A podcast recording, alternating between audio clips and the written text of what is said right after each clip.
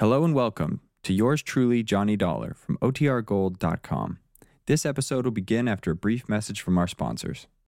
From Hollywood, it's time now for. Johnny Dollar? Mike O'Dare, Johnny. Any sign of Kathy? No, the boys at the highway turnoff haven't seen her or Benny, either one. Not a soul out that way in the last hour. What about there at the sawmill? Nothing, Mike. No fresh tracks on the logging road, no sign of her. And the worst thing is it's starting to snow again. Yeah, here in town, too. Dan Martin just phoned. No luck. She hasn't shown up at any of the roadblocks. She's she's around somewhere, and we've got to find her. We will, Mike. And it's got to be fast, Johnny. There's a blizzard coming up, and that gunman Benny Stark is around, too. Maybe he's already found her. Maybe he even took her from the house, her and Jill both.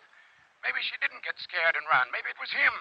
Maybe he Mike, in and... stop it. That kind of thing thinking's not going to help any. Well, what is going to help? I don't know, but I've got a half baked idea, and I may be right. Stay there at the house. I'm coming back to pick you up. And one thing you can do while you're waiting What, Johnny? pray.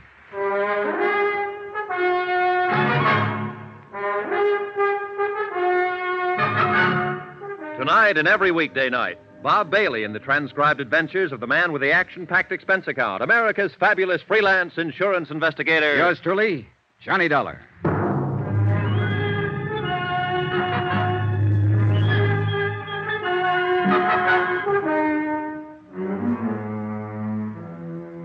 From Special Investigator Johnny Dollar, location Branbury, Michigan, to the Home Office, Trimutual Insurance Limited, Hartford, Connecticut. Assignment The Nick Shern Matter. Or more important, find Kathy O'Dare. Item 12 on expense account $4.90. A tank full of gas for the county pickup I'd borrowed from Deputy Sheriff Dan Martin. The falling snow was thickening now, and the wind was rising and steadying in the northwest. The night had all the makings of a blizzard. And wherever Kathy and her daughter had gone, we had to find them before it hit. It was 10:14 p.m. when I pulled up at the side porch of the O'Dare house, and Kathy's father came hurrying out to the truck, leaving the door open behind him and buttoning his heavy mackinaw as he ran. Any news, Mike? Not a thing. All right, get in. Shut the door. Yeah, we'll get a foot of snow before morning, with a zero wind behind it. Now listen, Mike. I think we can forget any idea that Benny found her and got her out of the house. In that case, she wouldn't have taken your car. He's already got one. I know. I thought of that. And he wouldn't have given her time to dress herself in jail the way she did, with heavy clothes and snow boots. And she wouldn't have taken the rifle. Then what has happened? She knew I'd be there to talk to her sometime this evening. I think she lost her nerve, couldn't face it, decided to run again. Maybe so, but where, Johnny? That's what I want you to tell me.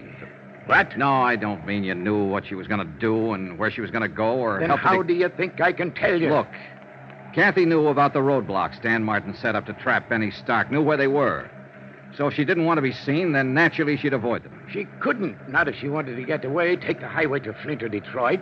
She'd have to pass one of them at least. But she hasn't passed any of them, so she's still in this area. And I don't think she ever meant to leave it. But then. Dan Martin said Kathy used to spend a lot of time in the woods when she was growing up. He said she knew every back trail in these hills, logging camps, trappers' cabins. She did. She used to worry the dickens out of me the way she. Yeah. Now, where would she go, Mike, if she wanted to hide out back in the hills somewhere? There's a lot of places. Chippewa Canyon's one. Three or four timber camps abandoned in the winter. Some cabins along the. No, no, she couldn't make it. There's a roadblock before you get to the turnoff there. It's got to be some place she could reach without being seen. Well, there's there's Barker's Flats. Oh, but that's 12 miles of a foot trail. She wouldn't try it in this weather, not not with Jill along anyway. Then there's Lake Pine. No, it's over the other way. Pine Lake Road. Where's that? Runs northwest of town. Not much better than a wagon road. Dan didn't put a block on it because it dead ends at the lake about five miles out. What's out there? Nothing at the lake, but you can go on up Pine Creek about four miles on foot, and there's some cabins. Maybe a waste of time, Johnny. Let's but... get going.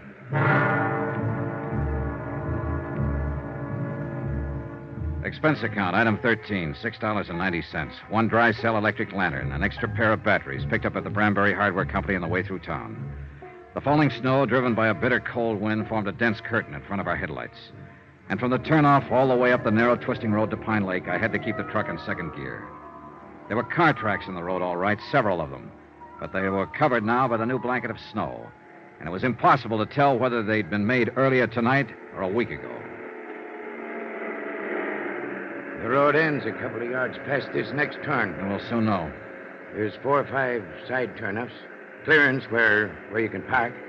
We'll have to check all of them, I guess. All right. That draw there on the right, that break there in the trees, that's that's where the Pine Creek Trail starts. Well, we'll swing in it. Mike, I guess we won't have to check those turnips. Huh? Is that your car over there under the trees? Yeah. That's it. I left Mike waiting in the cab while I went over to look inside the car. It was empty, abandoned, and there was no note, no clue of any kind to tell where Kathy had gone. I raised the hood and felt the motor block, ice cold. The car had been here for some time. I flashed the lantern on the ground and followed the faint tracks made by two pairs of snow boots. They entered the deep draw that led back into the hills, the start of the Pine Creek Trail. I snapped off the lantern and stumbled through the snow back to the truck. What'd you find, Johnny? It's them, all right. They've headed up the trail. I found tracks in the snow. Well, then we'd better get started No, no, there. wait. I'll go after them, Mike. You take the truck, go into town, find Dan Martin. Bring help as fast as you can. That storm's getting worse. No, you don't. I know the risk. Starting up that trail with a blizzard coming on. And if you think you're going to protect me by sending Knock it on- off, Mike. There's no time, and you're wrong. I'm not protecting you. I'm protecting myself. What do you mean? That bum leg of yours. I don't want you on my hands, too, along with the girls. All right, Johnny. I'll go after Dan. And hurry, Mike. I'm depending on you. Yeah. Good luck, Johnny. See you, Mike.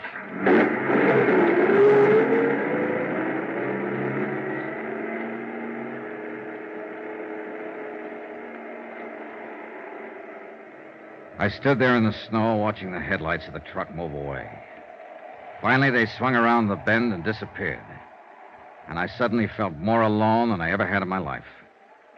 I'd gotten rid of Mike deliberately, sent him away on purpose, because I hadn't told him everything. I could see no point in tearing his heart out.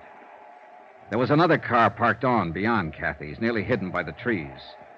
Jed Wharton's station wagon. The car that had been stolen by a killer named Benny Stark.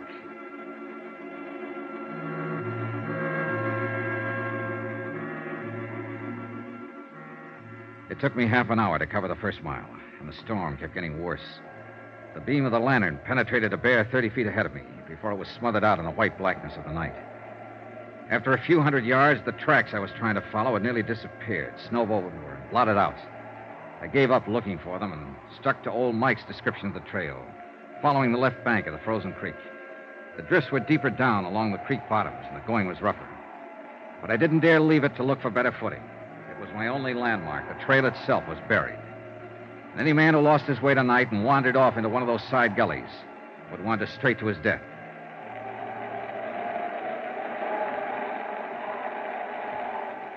An hour passed. Then an hour and a half, or two hours maybe. I lost all track of time and distance. The wind cut through my clothes, and the numbing cold crept into me deeper and deeper. Gradually, the walking, stumbling, breathing, even thinking became automatic and without feeling. The world itself seemed to narrow down to a tiny circle close around me. And all beyond was chaos, blackness, and roaring storm. I tripped over fallen logs and floundered back to my feet, dropped my lantern and recovered it, broke through the crusted drifts and struggled for footing, and kept on moving.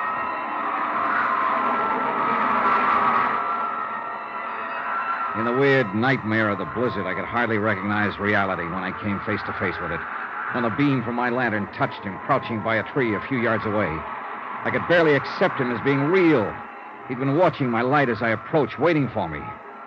It was Benny Stark with his gun leveled and aimed. Don't be a fool, Benny. Drop that gun.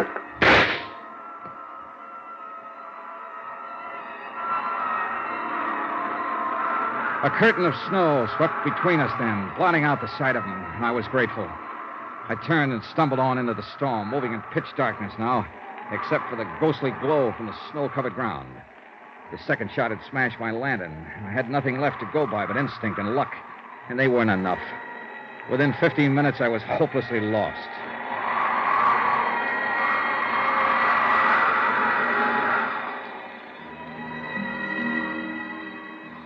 That's when I started hearing the music. Miles from no place where there couldn't be any music, except inside my head. The cold and fatigue were finally doing their work. I knew the signs. The next step was to start wandering in circles, smaller and smaller ones, and the last step to drop exhausted and go peacefully to sleep. Peacefully and permanently. But the sound kept growing louder, and I moved in the direction it seemed to be coming from. It couldn't be just illusions. It had to be real. Hello! Hello there! Then suddenly, only a few yards away, a brilliant blaze of light exploded from the darkness. And it seemed that a golden haired girl was standing in the middle of it. And for a moment, my sanity tottered. Who's out there? My golden vision was wearing blue jeans and a flannel shirt and was holding a rifle. She looked exactly like the photograph I'd seen of Kathy O'Dare. And the blaze of light came from an open cabin door. Who is it? Speak up or I'll shoot. Oh, thank heaven. Hold him, Miss Dare. It's Johnny Dollar.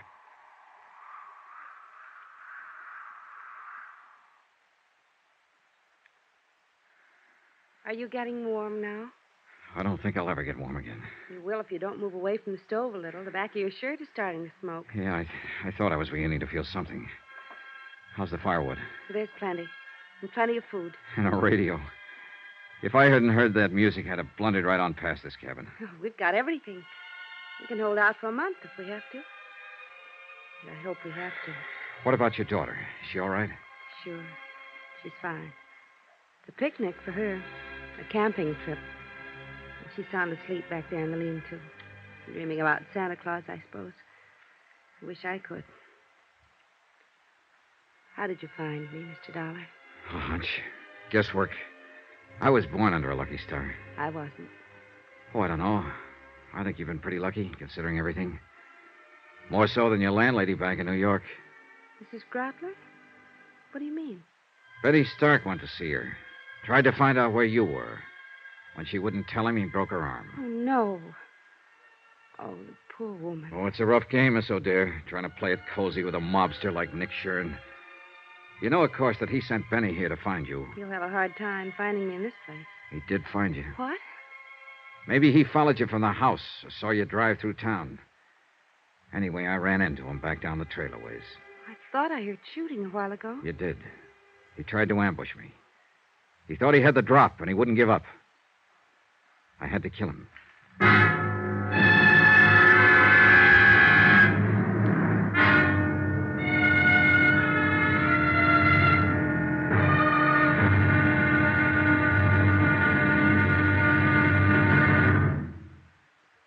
Be another intriguing episode in our story of the Nick Shern matter tomorrow. Tomorrow, the showdown. Victory, and then disaster. When a visitor to the little town of Branbury turns out to be death. Join us, won't you? Yours truly, Johnny Dollar.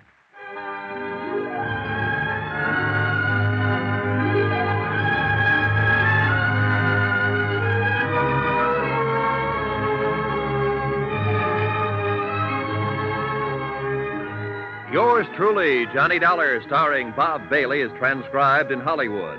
Written by Les Crutchfield, it is produced and directed by Jack Johnstone. Be sure to join us tomorrow night, same time and station, for the next exciting episode of Yours truly, Johnny Dollar. This is Roy Rowan speaking.